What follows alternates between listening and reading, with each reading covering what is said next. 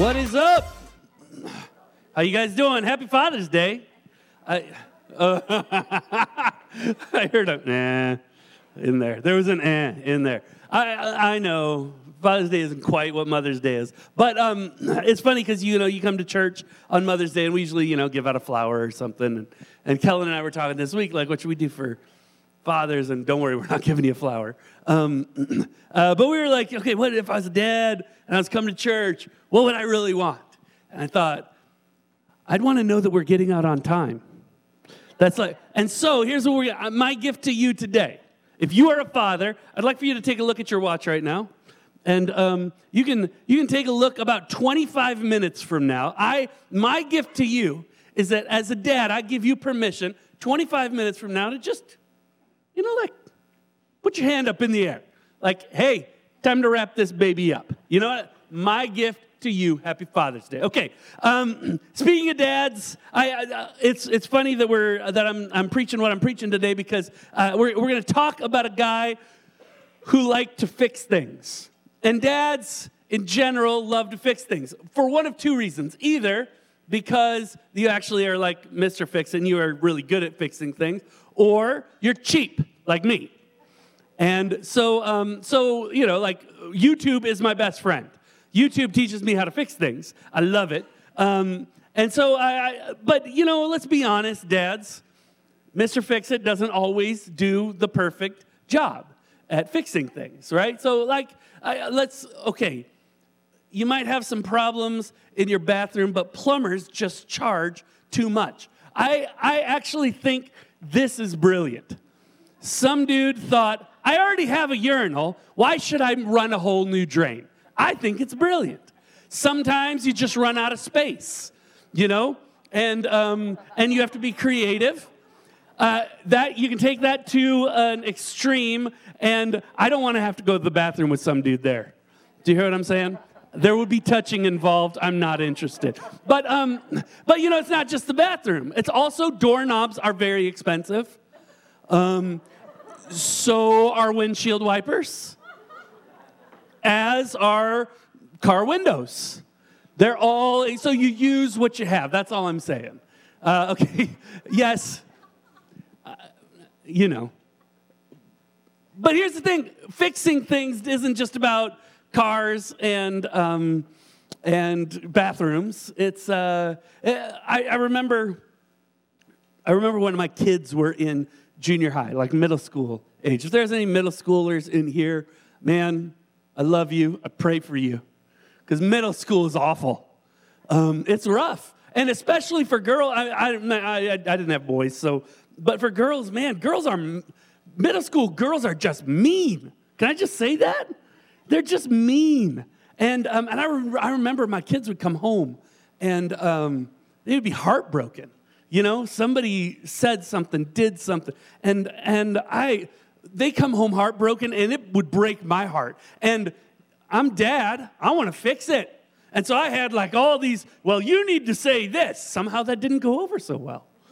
Um, but I, there's something in me that wanted to fix um, what my kids were going through. But it's uh, sometimes it's even deeper than just middle school girl things. Um, sometimes you just, I don't know, dads, I don't know if you ever have this feeling like, like the whole house feels like there's a cloud over it. You know, like something just doesn't feel right. I don't know if it's a, I don't, I don't know if people are, aren't getting along. Um, sometimes it's, uh, it's like a money thing, like you feel like you don't have, you're not making enough money to give your kids what they need or want, or your wife what she needs or wants. And, um, and it just feels like there is this cloud hanging over your life. And, um, and the, there's something inside of us that feels like there's got to be a way for me to fix this thing.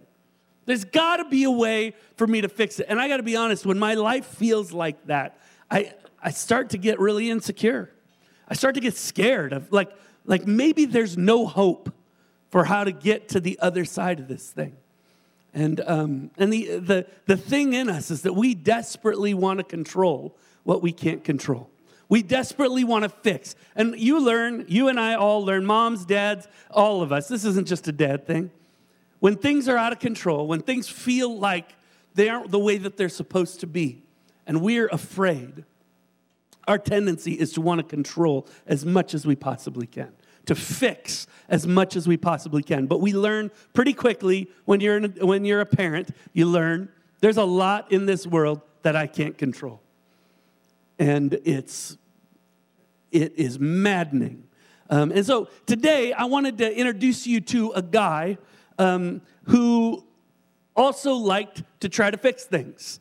Um, and, and we're gonna we're gonna dig into to his life at a time when he was facing a problem, when he was facing um, things that felt completely out of his control. And he did his best to fix it. Now, the guy's name is Hezekiah.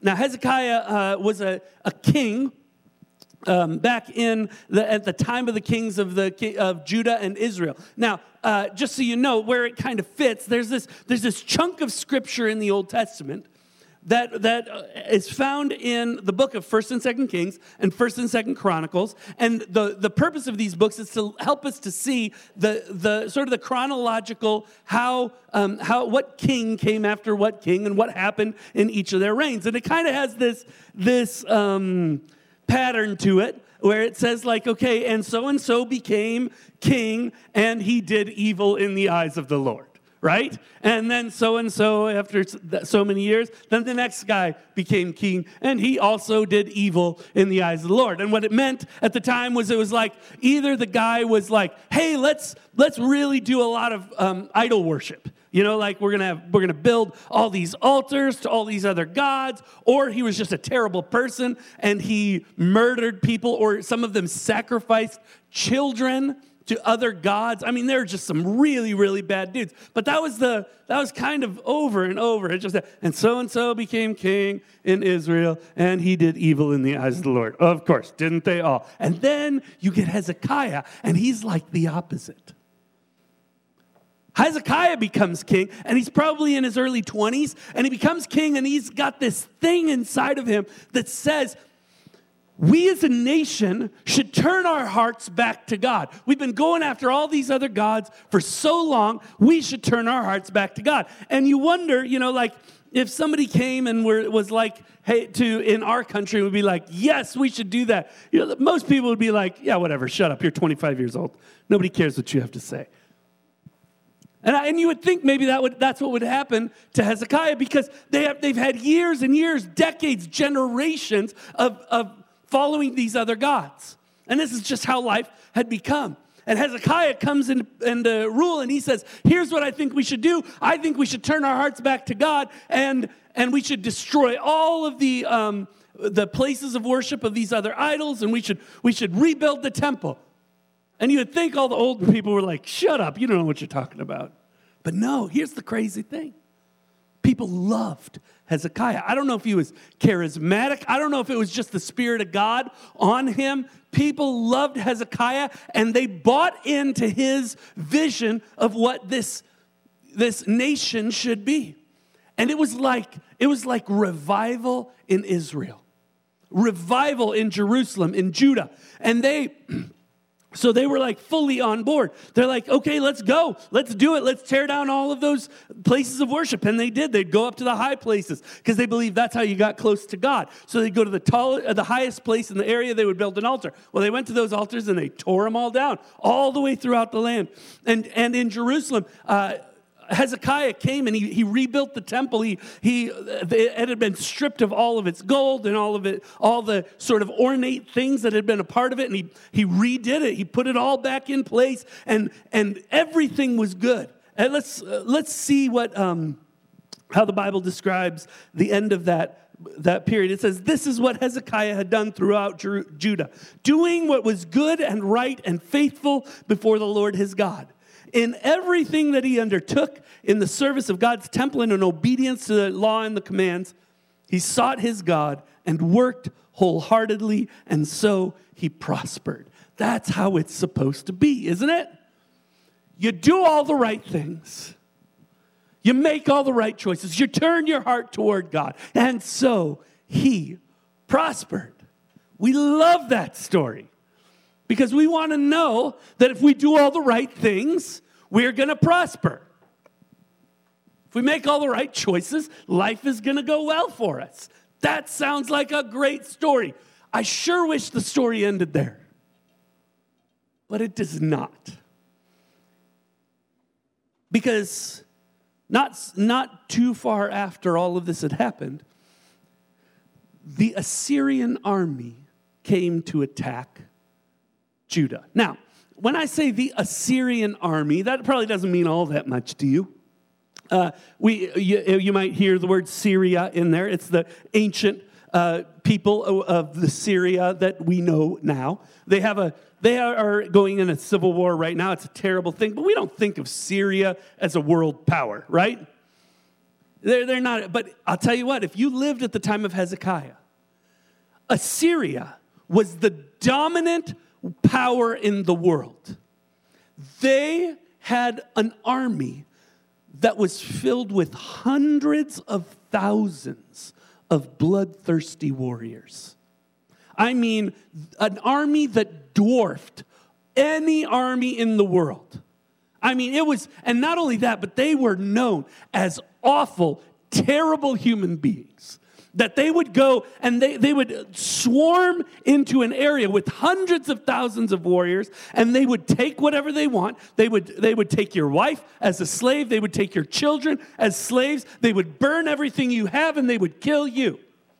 That's what the assyrians did. They were like they were like a, a force of nature that would come through like locusts and destroy everything in their wake. People were petrified of the assyrians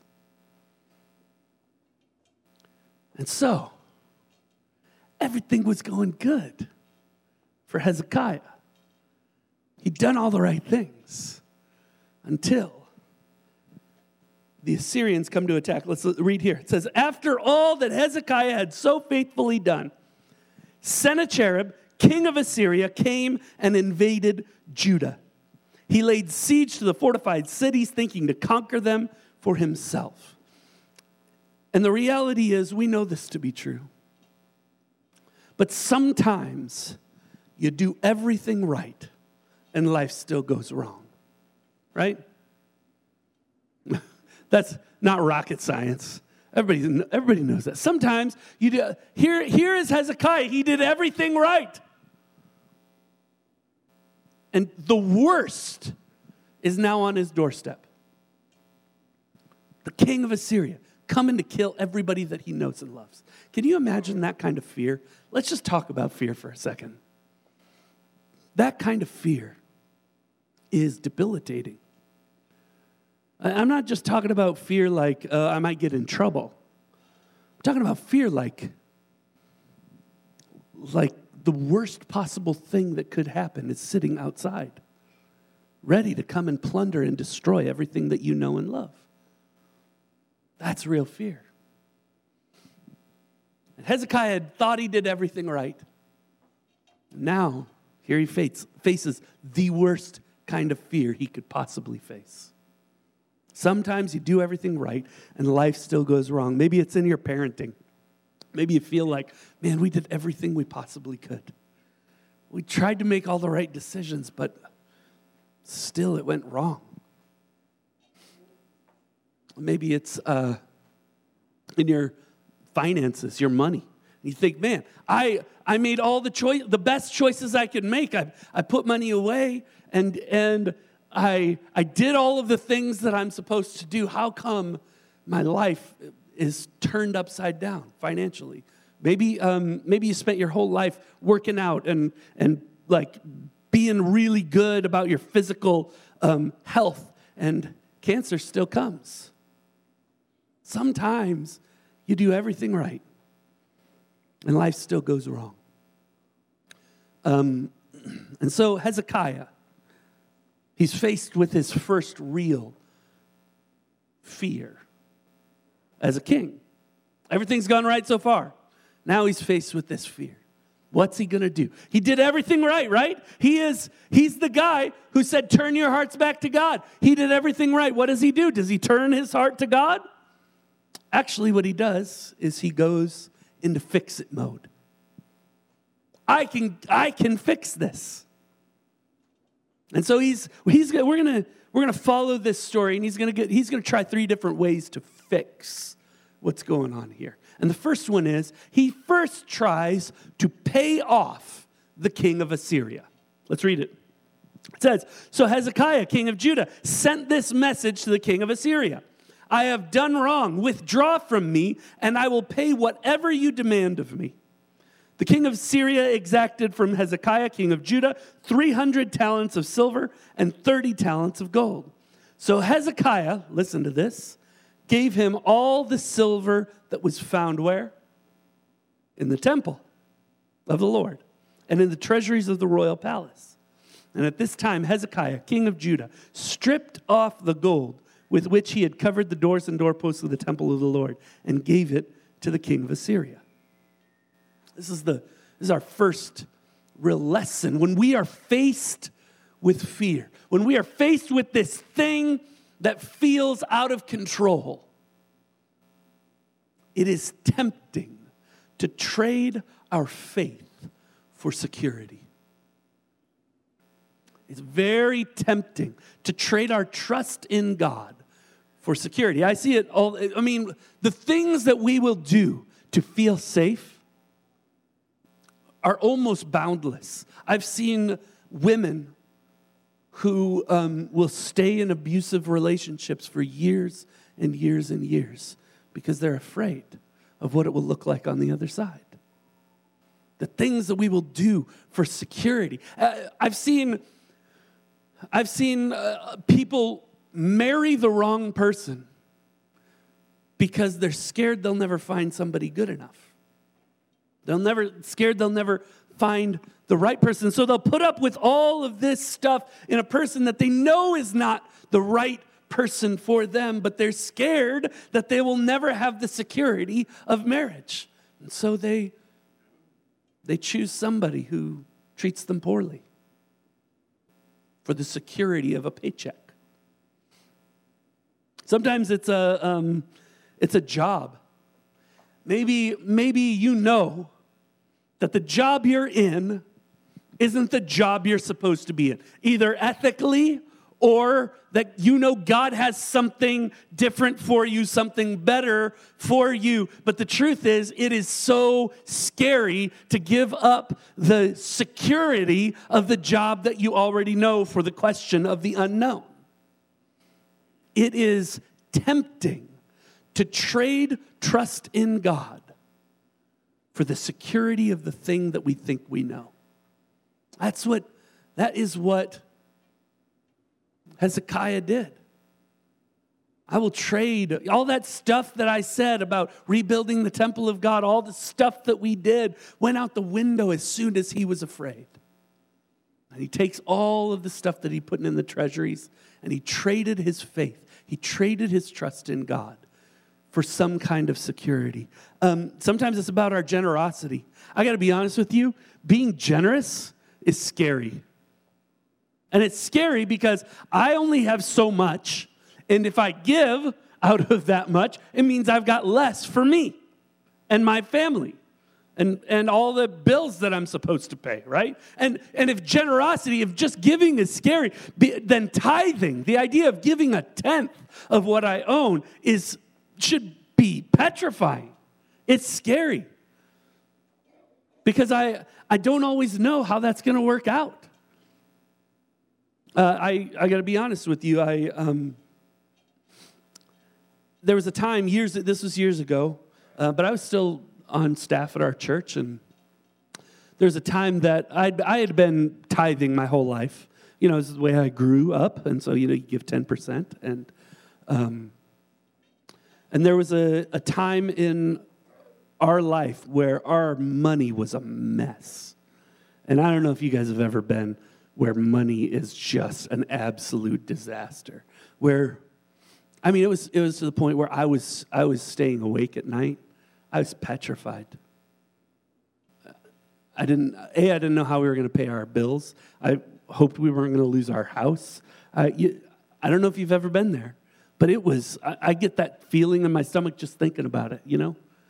I was, I was petrified. I was scared. And I was so scared that, um, that the first thing I did was I stopped tithing. I was, on, I was a pastor.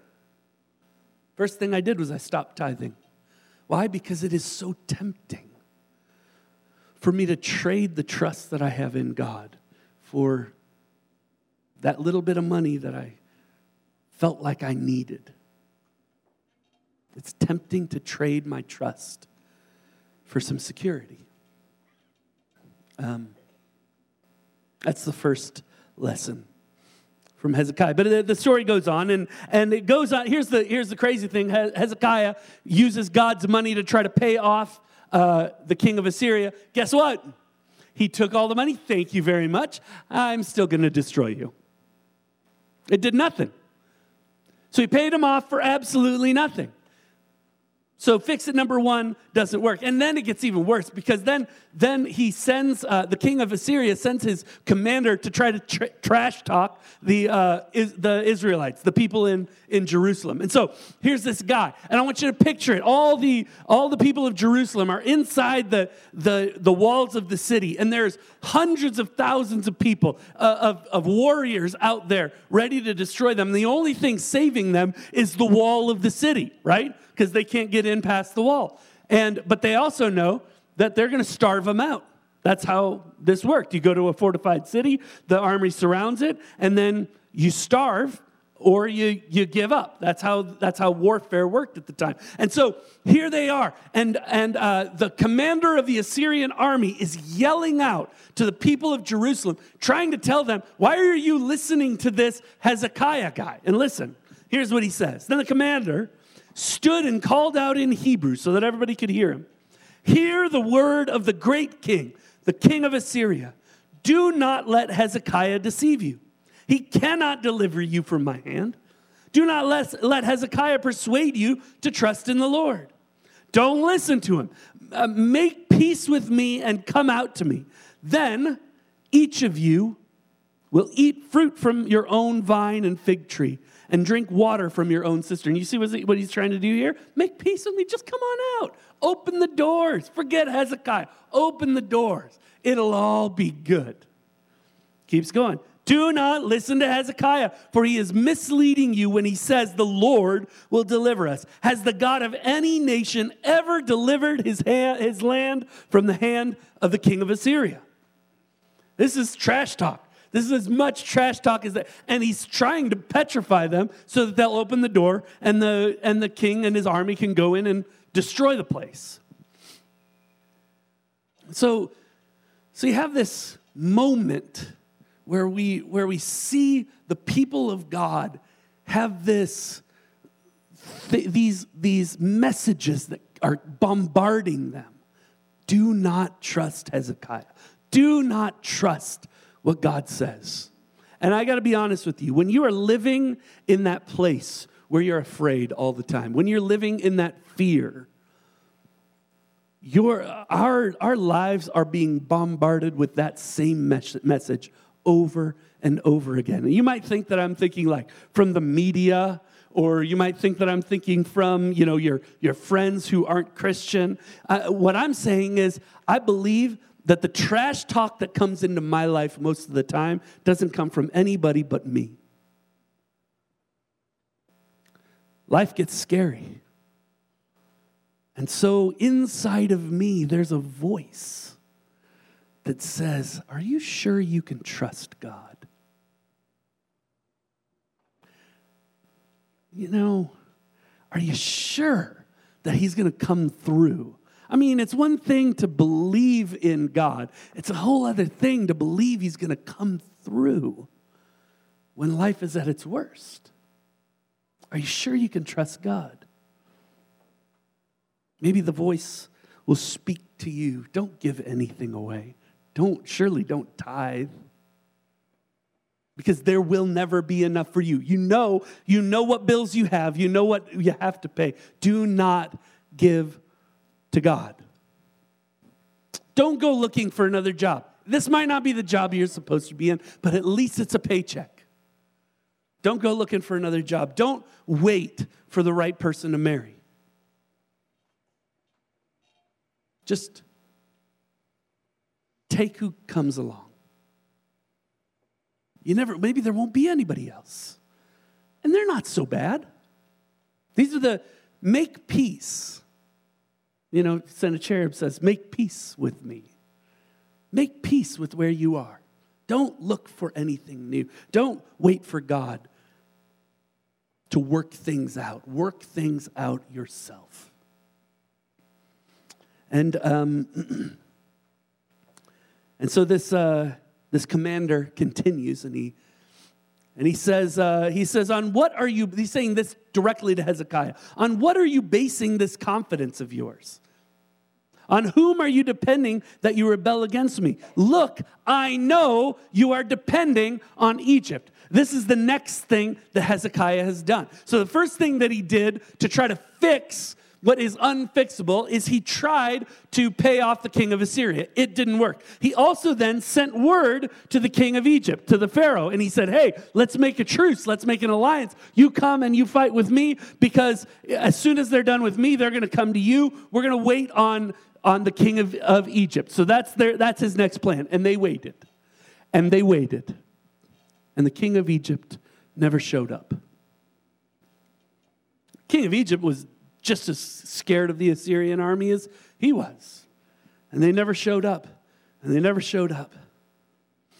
I, look, I know you are depending on Egypt, that splintered reed of a staff which pierces the hand of anyone who leans on it, such as Pharaoh, king of Egypt, to all who depend on him. And this is our, our second lesson in our um, story of a man who tries to fix it. It is tempting to look for help in the wrong places. He turned to Egypt for help when he should have looked to God. Uh, the same thing is true for us sometimes when we are in sort of that terrible, fearful place. Um, we look to lots of different things. It, honestly, it, it feels um, so bad. Sometimes we just want an escape, right? Maybe we look to maybe we let's get a let's have a vacation. That'll take our mind off of it. Sometimes it gets uglier than that. Or sometimes it's oh let's I'm gonna just get in like into video games. Not even think about it. Just mindless whatever. TV, books. But it gets it gets uglier when um, people are looking for uh, for some kind of relief and they end up in pornography or, or if they're um, if the worry that they have, if, they're, if the fear that they're living in is about their relationship with their husband or wife, they find um, some kind of comfort in the arms of somebody else. It gets ugly when we start looking for relief in anything besides God, when our lives are filled with fear and we're just trying to placate. Sometimes it's alcohol, it just makes us feel numb, or drugs but all of those things are, are scary replacements for what it should be. And so he, he tried to pay off the king of Assyria. He tried to um, get Egypt to come to his rescue, and none of that worked. And so he had his last attempt. He says, it says, when Hezekiah saw that Sennacherib had come and that he intended to wage war against Jerusalem, he consulted his officials and the military staff about blocking off the water from the springs outside the city, and they helped him.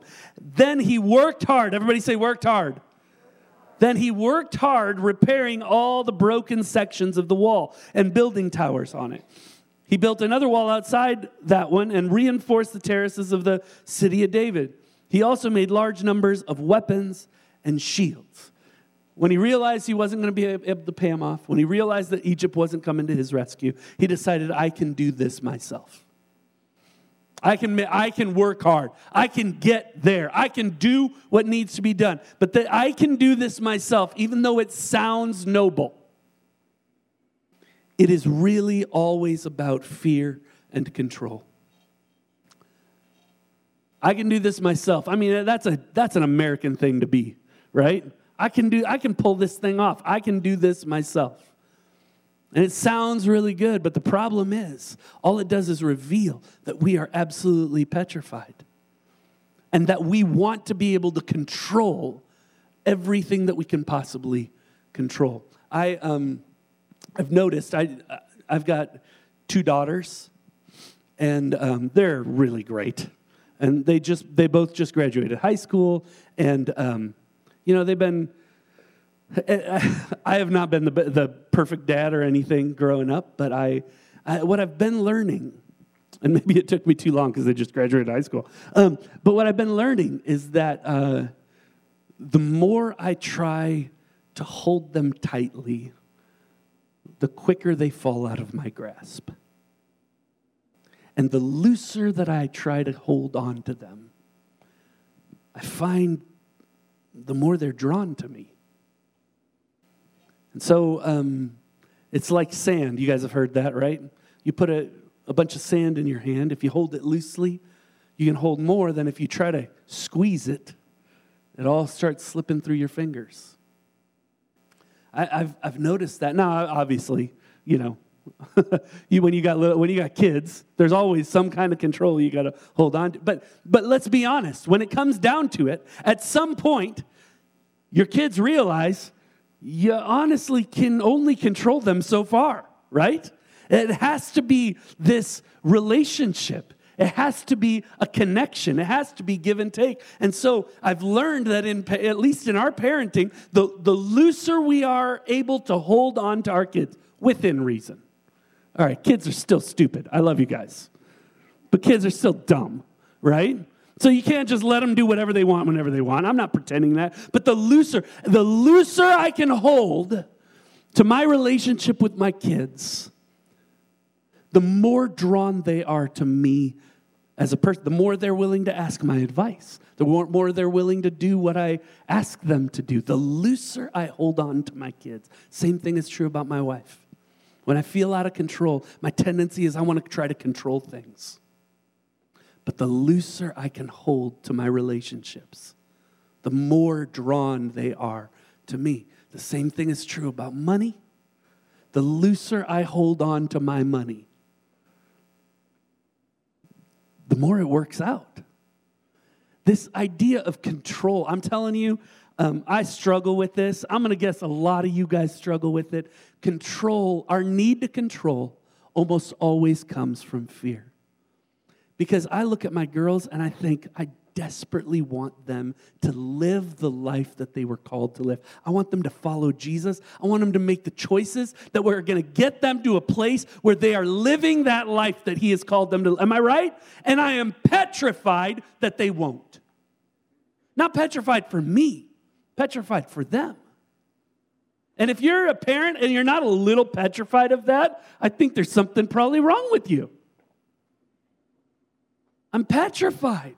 And so the problem is when I allow that fear that they're going to make some mistake that's going to ruin it, when I allow that fear to control me so I control them. And the whole the tighter I hold, the scarier it gets, the, the, the more they slip out of my fingers. And so um, I'm telling you, every time we say, I can make this happen myself, to a thing that's actually out of, control, out of our control, it only makes for pain. It only brings pain. When you find yourself in this place where there is this thing that's completely out of your control, and maybe you trade your trust in God for some bit of security, maybe um, you look for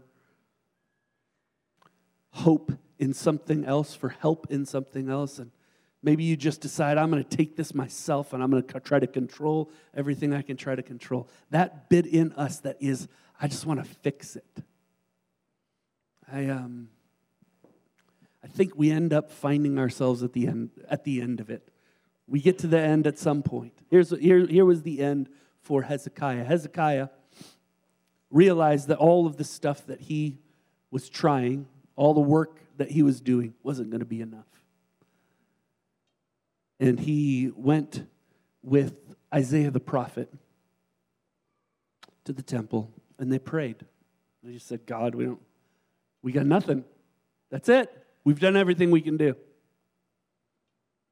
And then Isaiah the prophet made this prophecy, and we won't go into the whole prophecy, but that day after he made this prophecy, here's what the Bible says That night, the angel of the Lord went out and put to death 185,000 of the Assyrian camp. When the people got up the next morning, there were all the dead bodies. 185,000 people. And you know, I'm sure if you were in Jerusalem, you'd probably be like rejoicing. But can you imagine how disgusting that was?